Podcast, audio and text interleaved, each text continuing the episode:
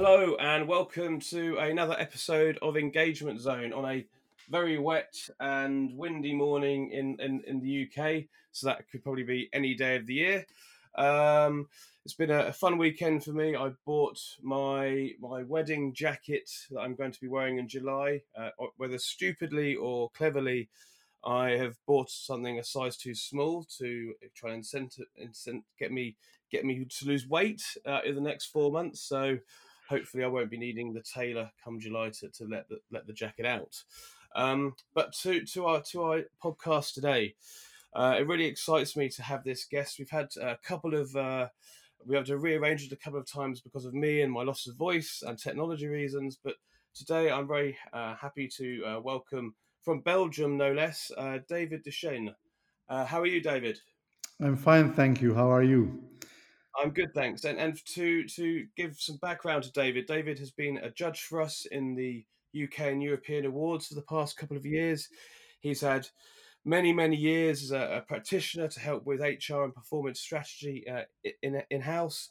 Uh, he's the owner of Otolith uh, consultancy, uh, and he curates the largest LinkedIn group in, in this space, uh, the Employee Experience and Engagement Group on LinkedIn. So if you're not a member and following there already, I would highly recommend to do so because some fantastic com- content that goes through that, including this podcast. So, so what's new for you, David? What's new for me? Um, yeah, what, what, what, what, what's been keeping you busy in 2020? Yeah, I'm working a lot with uh, management teams, um, the board board teams uh, on their strategy, and I focus on the human side of strategy in the sense that um, very often organizations have a clear plan, clear vision on what they want to do, and then yet they see that they don't get it through and that it doesn't work out. And it often starts with uh, how strategies are conceived and how the human aspect of strategies is neglected uh, in the design of the strategy. And so, so I've been working a lot lately with management teams both on the design of their strategy, but also on the execution of it uh, in terms of the human implementation. Obviously, big fan of the fact we're trying to bring you know the more human side back into the workplace. Um, and it leads me to my first question. Really, you you wrote a really interesting article. Um, might seem a simple one, but strategy is so important. But why do we often so fail? Uh, so often fail at, at, at the implementation piece of it. Well, there's um, the first thing that we have to know is that strategies never fail. It's the people that do them, that think about them and do them, that fail. And there's four reasons for that. And the four, the first reason is that the target that is set is not very relevant for a lot of people, or not very clear uh, to people. Very often, very numerical, very financial, uh, but people are not driven by that. So that's the first reason. The second reason is actually an HR reason that people are not able or not willing um, to execute a strategy, and that's about engagement, for instance. The third reason is that you might have a strategy and the people to do it, but you don't have the context, the culture, the organization to do it. So you didn't adapt it to your strategy. And the fourth reason is uh, because leaders uh, do not support the execution of the strategy well enough. Uh, for many reasons, that can be the strategy design, but it can also be the leadership style that they employ. And, and then um, the thing is, if, if you have those four reasons, and the biggest problem with those four reasons is that there's a lack of consistency between what you want to do in terms of strategy and the how you're going to do it um, you did not, as, a, as an organization or as a, a leader, uh, implement enough support and changes to make it happen. You assume that uh, people will do it and that they'll be, able to do that, but usually they're not. And so you underestimate the need for change and you underestimate the need for um, support that there is. So, are, are you able to implement a strategy if if three of the four are in place, or you know, how how do you go about trying to address not making these mistakes? Well, the more consistency you have, the better. Um, so, of course, you can try and move on with the strategy um, uh, with uh, a lot of things not clear or not managed, uh, but you know that strategy will become difficult. And so you will never have everything uh, in place and consistent. You have legacy, you have history, you have limitations, you have budgetary uh, limitations, you have technology issues. So you you will never have the ideal situation. And the thing is to make it more consistent than before and to adapt what you have to what you need to do um, and to, to, make changes uh, as much as possible to support the strategy. I, I give you an example. Uh, there's um, there's an organization that had some um, financial challenges and they've changed the structure uh, to reduce certain overhead costs, um, uh, including management costs. And so, um, but one of the consequences was that they uh, required from their leaders and their people uh, to become more um, self reliant and autonomous. Uh, take more ownership and so on and so forth. But the culture of that organization was one of hierarchical decision making, top down, steering, controlling, and so on and so forth. And so they said um, to be, become more agile in our uh, markets, we have to go through with this. And so they changed their structure, but they didn't change the culture, they didn't change the behavior, and there were a lot of procedures still in place. Uh, and so they expected, expected, and expected, but nothing happened really. And so um, you saw that um, uh, strategy became difficult, cooperation in the organization became difficult. There was too few people to continue with their culture in terms of top down, but they, still they tried to, and everyone looked up to less managers to take more decisions, and so it, they needed actually to to change certain things in their culture and the way they did, did things to become more more agile. Um, and the first thing they've done was a mistake. They copied Spotify. They, they, they just said, well, let's take the methodologies, uh, the structures that Spotify has, you know, with, with chapters, tribes, and so on and so forth, and we'll just implement that. But that didn't work um, so, because it was an artificial um, transplantation of social technology that comes from another company.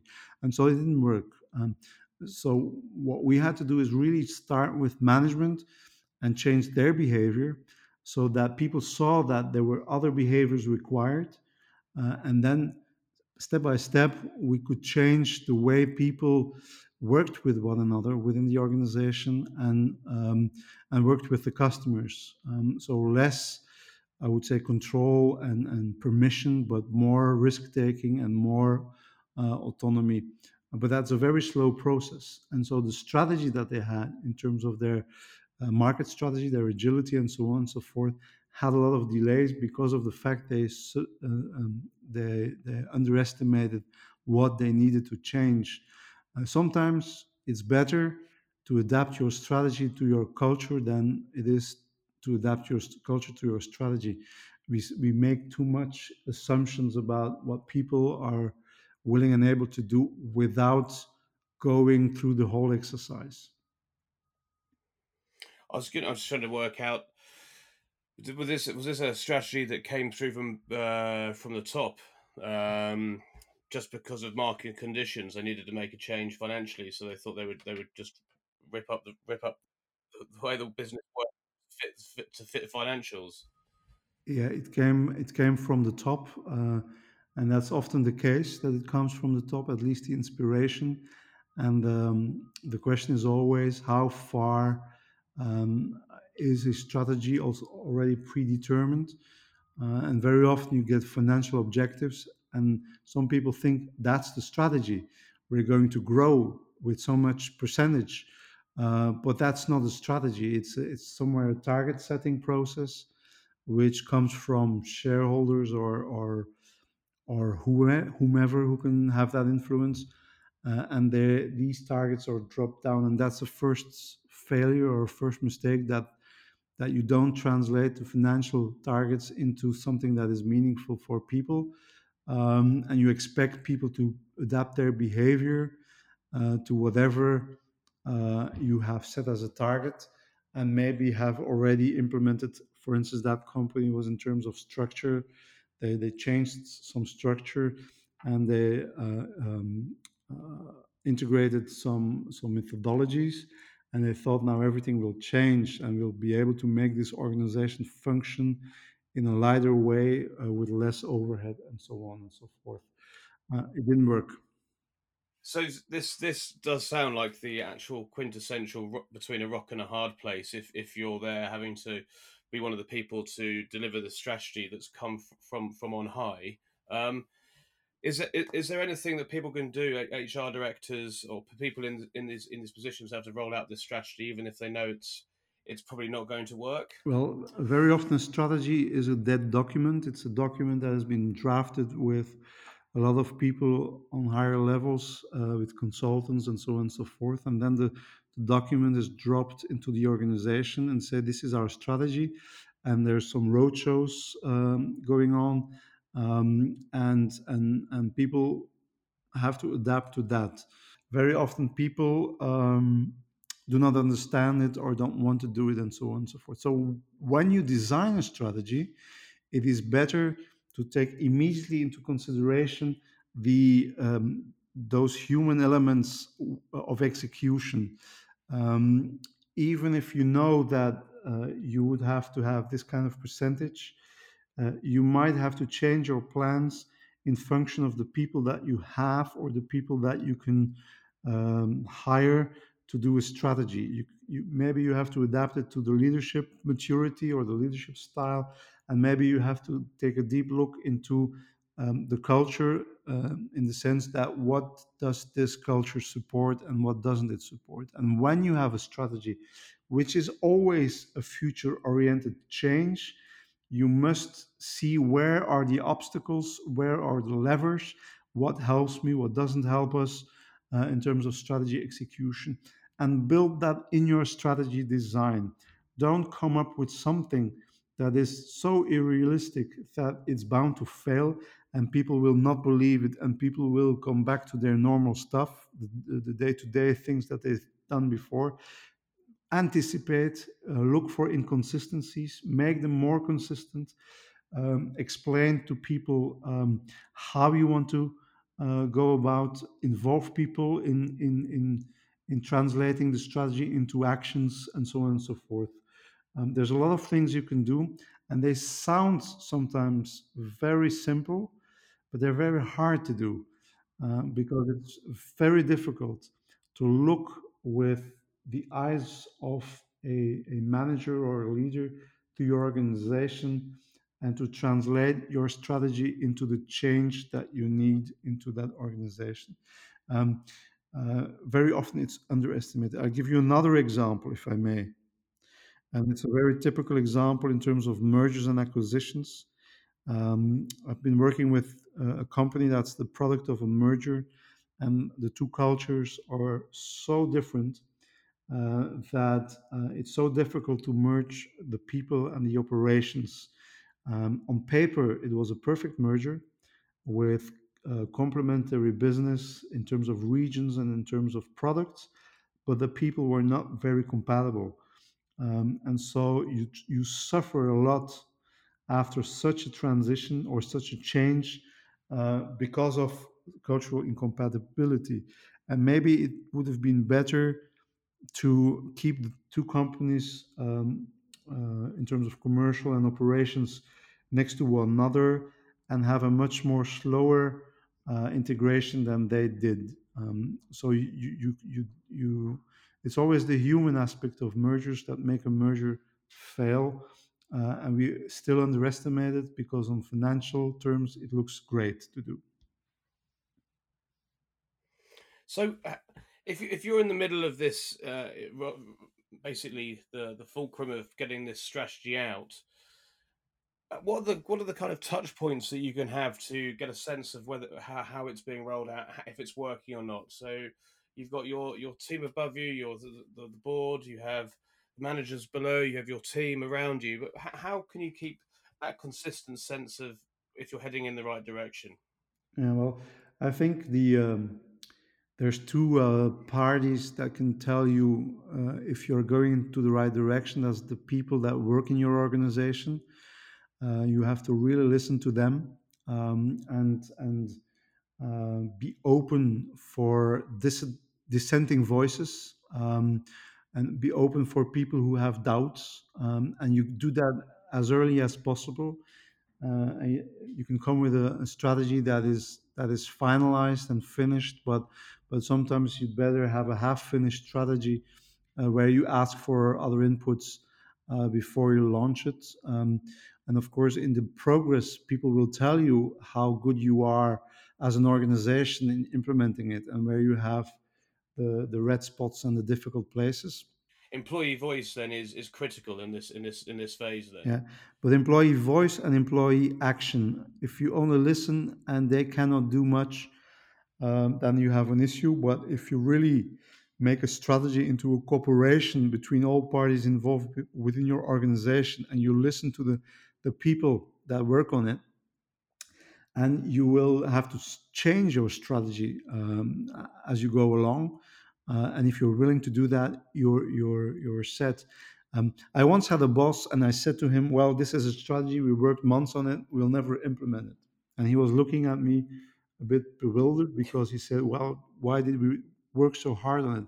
Well, we worked so hard on it to have a starting point, but once we've st- we'll start, we'll have actually a lot of um, changes um, because people will see that it doesn't work or customers will will say um, we don't need it or and and regardless of all the preparation and all the analysis you've done before hand you will change the strategy. A strategy is never executed as it's been designed on paper especially if you've designed it um, a bit far away from where reality is is happening um, so so it's employee voice, but there's also it's it's more collaboration with with within the organization that it's that makes it happen. So it's no longer only alignment um, or flexible or, or or I would say cascading of, of objectives. It's not about that. It's more cooperation and flexibility that makes your strategy function. But for that, you you really need to have the culture and the support of leadership to make that happen. So, really, cooperation is, I think, the key. Um, and, and, and, for cooperation, you need, of course, uh, psychological safety, trust, and stuff like that. And it's it's really cultural divine, uh, defined. Um, the second party that can tell you if you're doing well, it's your your customers. Um, um uh, customer voice then uh, and really listening uh, and collaborating with your customers is also very important and and that's why I always say there's there's always a link between what customers tell you that you're doing and what employees or, or, or coworkers are, are telling you. Um, to give you an example, um, if you want to win in, in many markets, you need to be very flexible towards customers, very responsive, uh, very empathic, um, and you have to reduce the effort that people need to do to do business with you. But if you have a culture and a structure and processes in place that make uh, it difficult for employees to make exceptions to help customers, they have to ask permission for a lot of things. They have to do a lot of effort to do to help the customer, and the customer sees that, feels that. Uh, if you if you call a call center uh, people do their best, but often they're not supported by systems and tools and permissions uh, to to make uh, decisions and so on and so forth. So it's often in the context that you have something that is not uh, consistent, that creates effort for the people and that creates effort for the customer. So listen to both. Listen to the employees, work with them to make it better. Listen to your customers, work with them to make it better. Fantastic. I love I love that feedback. I think I don't I'm not entirely sure how many people would would have listen let's listen to our customers to see if our internal uh, changes are working or not. Um, and that's really one of the the truest truest tests you can have. Um, but the things that really came through there for me were you know, supportive leaders, you, you know, obviously need to have patience, a, a thick skin, I suppose, because you, you, like you need to listen to to doubts and dissenting voices, and, and, flexibility was a really big word. I think that yeah. that came through what's rolling out a strategy. Um, thank you so much for your advice on that. I think because uh, obviously it's, it's it's fundamental to, to, change to have have a have a strategy in place to, to at least have a starting point, I suppose, uh, as well, which which um, I haven't necessarily thought of it as in the past. Um, I see that time is, is cracking on, but I, would really like to get your your views on uh, obviously employee engagement. Um, we're, we're firm firm believers in the output of engagement and and, and how it can positively impact uh, a business. Um, obviously, you need to be focusing on experiences to drive engagement. Mm-hmm. But the question I was going to ask you is why are we why are we struggling with engagement still where when when so many people understand its benefits and, and pumping money into it as well um, you know what, why do you think we're still struggling with it well i think we expect too much uh, of it um, if you look at the, the toughest definitions of engagement, then uh, it's about the extra mile, the extra responsibility, the, the, the owners, the feeling of ownership. And we must accept that many people um, work for a living, um, uh, maybe will not go the extra mile, maybe cannot go the extra mile, and so on and so forth. And so, if you have percentages of people that are engaged, sometimes your definition is very tough a lot of people and most people want to do their work well. They want to perform well. They want to be competent and so on and so forth. So i think we sometimes have to be realistic about the definition of engagement. That's the first thing but that's more a measurement thing. Secondly um, is that um, uh, sometimes we focus too much on adding uh, energy and motivation Whereas maybe we should be focusing more on making sure people do not get disengaged, because the engagement is something that people have. It's it's um, it's a state, it's a psychological feeling of being engaged um, and being motivated. Um, and so, but very often we do things in organizations that really demotivate people and reduce the engagement of people. So maybe we should better look at that um, and, and reduce bad habits, get rid of them, um, make sure that people can thrive uh, as, as, as human beings, as, as persons in your organization. Um, and, and, and, and so it's, it's more about not demotivating rather than adding motivation because there's no one who can do that apart from the people themselves. Uh, you cannot force someone to be to, to be motivated. And so we must really um, construct uh, experiences, design experiences, uh, and build what the people need to be motivated. And we know what that is. Uh, and we know what that is. It's not a rocket science. We know that people want to be competent in what they do. They want to have a certain autonomy, and not everyone as much as the other. Um, they want to belong to a bigger purpose. They want to have meaningful work, and they want to have a nice person as a leader uh, someone who they can trust, someone who helps them, someone who focuses on the progress that they can make, someone who helps them in their development, and so on and so forth. And you can say, well, if we have all that, we will have uh, engaged people. Well, at least we won't have disengaged people. Um, and so, so I think that w- that must be the focus uh, of what we do. Um, and it's not with surveys, and I, I, I think they're useful uh, but it's not the survey itself that will improve the engagement. Sometimes it's even tricky to do surveys, but it's not about that. It's really about interventions in the in the psychological experience of people, of their context uh, where they work, uh, and if we focus on that, uh, we can get a, a, long way. Of course, hiring people who have um, a pessimist, negative attitude doesn't help but that's only a small part of the equation. The other part is really the the way that people can uh, work in the context that you offer them as an organization.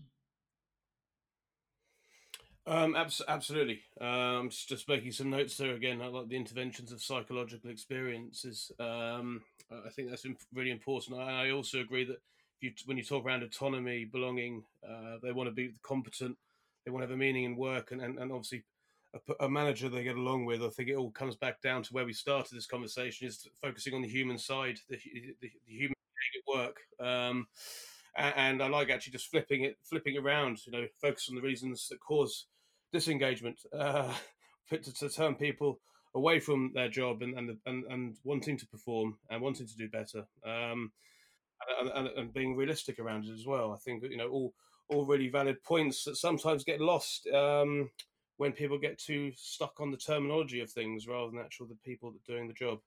Um, as always, I think it's a great sign where I now just want to uh, grab a beer with you and, and speak for hours. Um, so, is, is, is, there anything, is there anything else you'd like to share? You know, looking ahead into 2020, if, if people did one thing at work, you know, what what would be the one thing you'd love to see people people do more of? Well, I would um, I like to see people um, have more courage um, to deal with difficult uh, situations uh, at work. Um, uh, and I think courage is is, is an important um, quality uh, that people have within organizations, and it's a sad thing to say that they sometimes need it.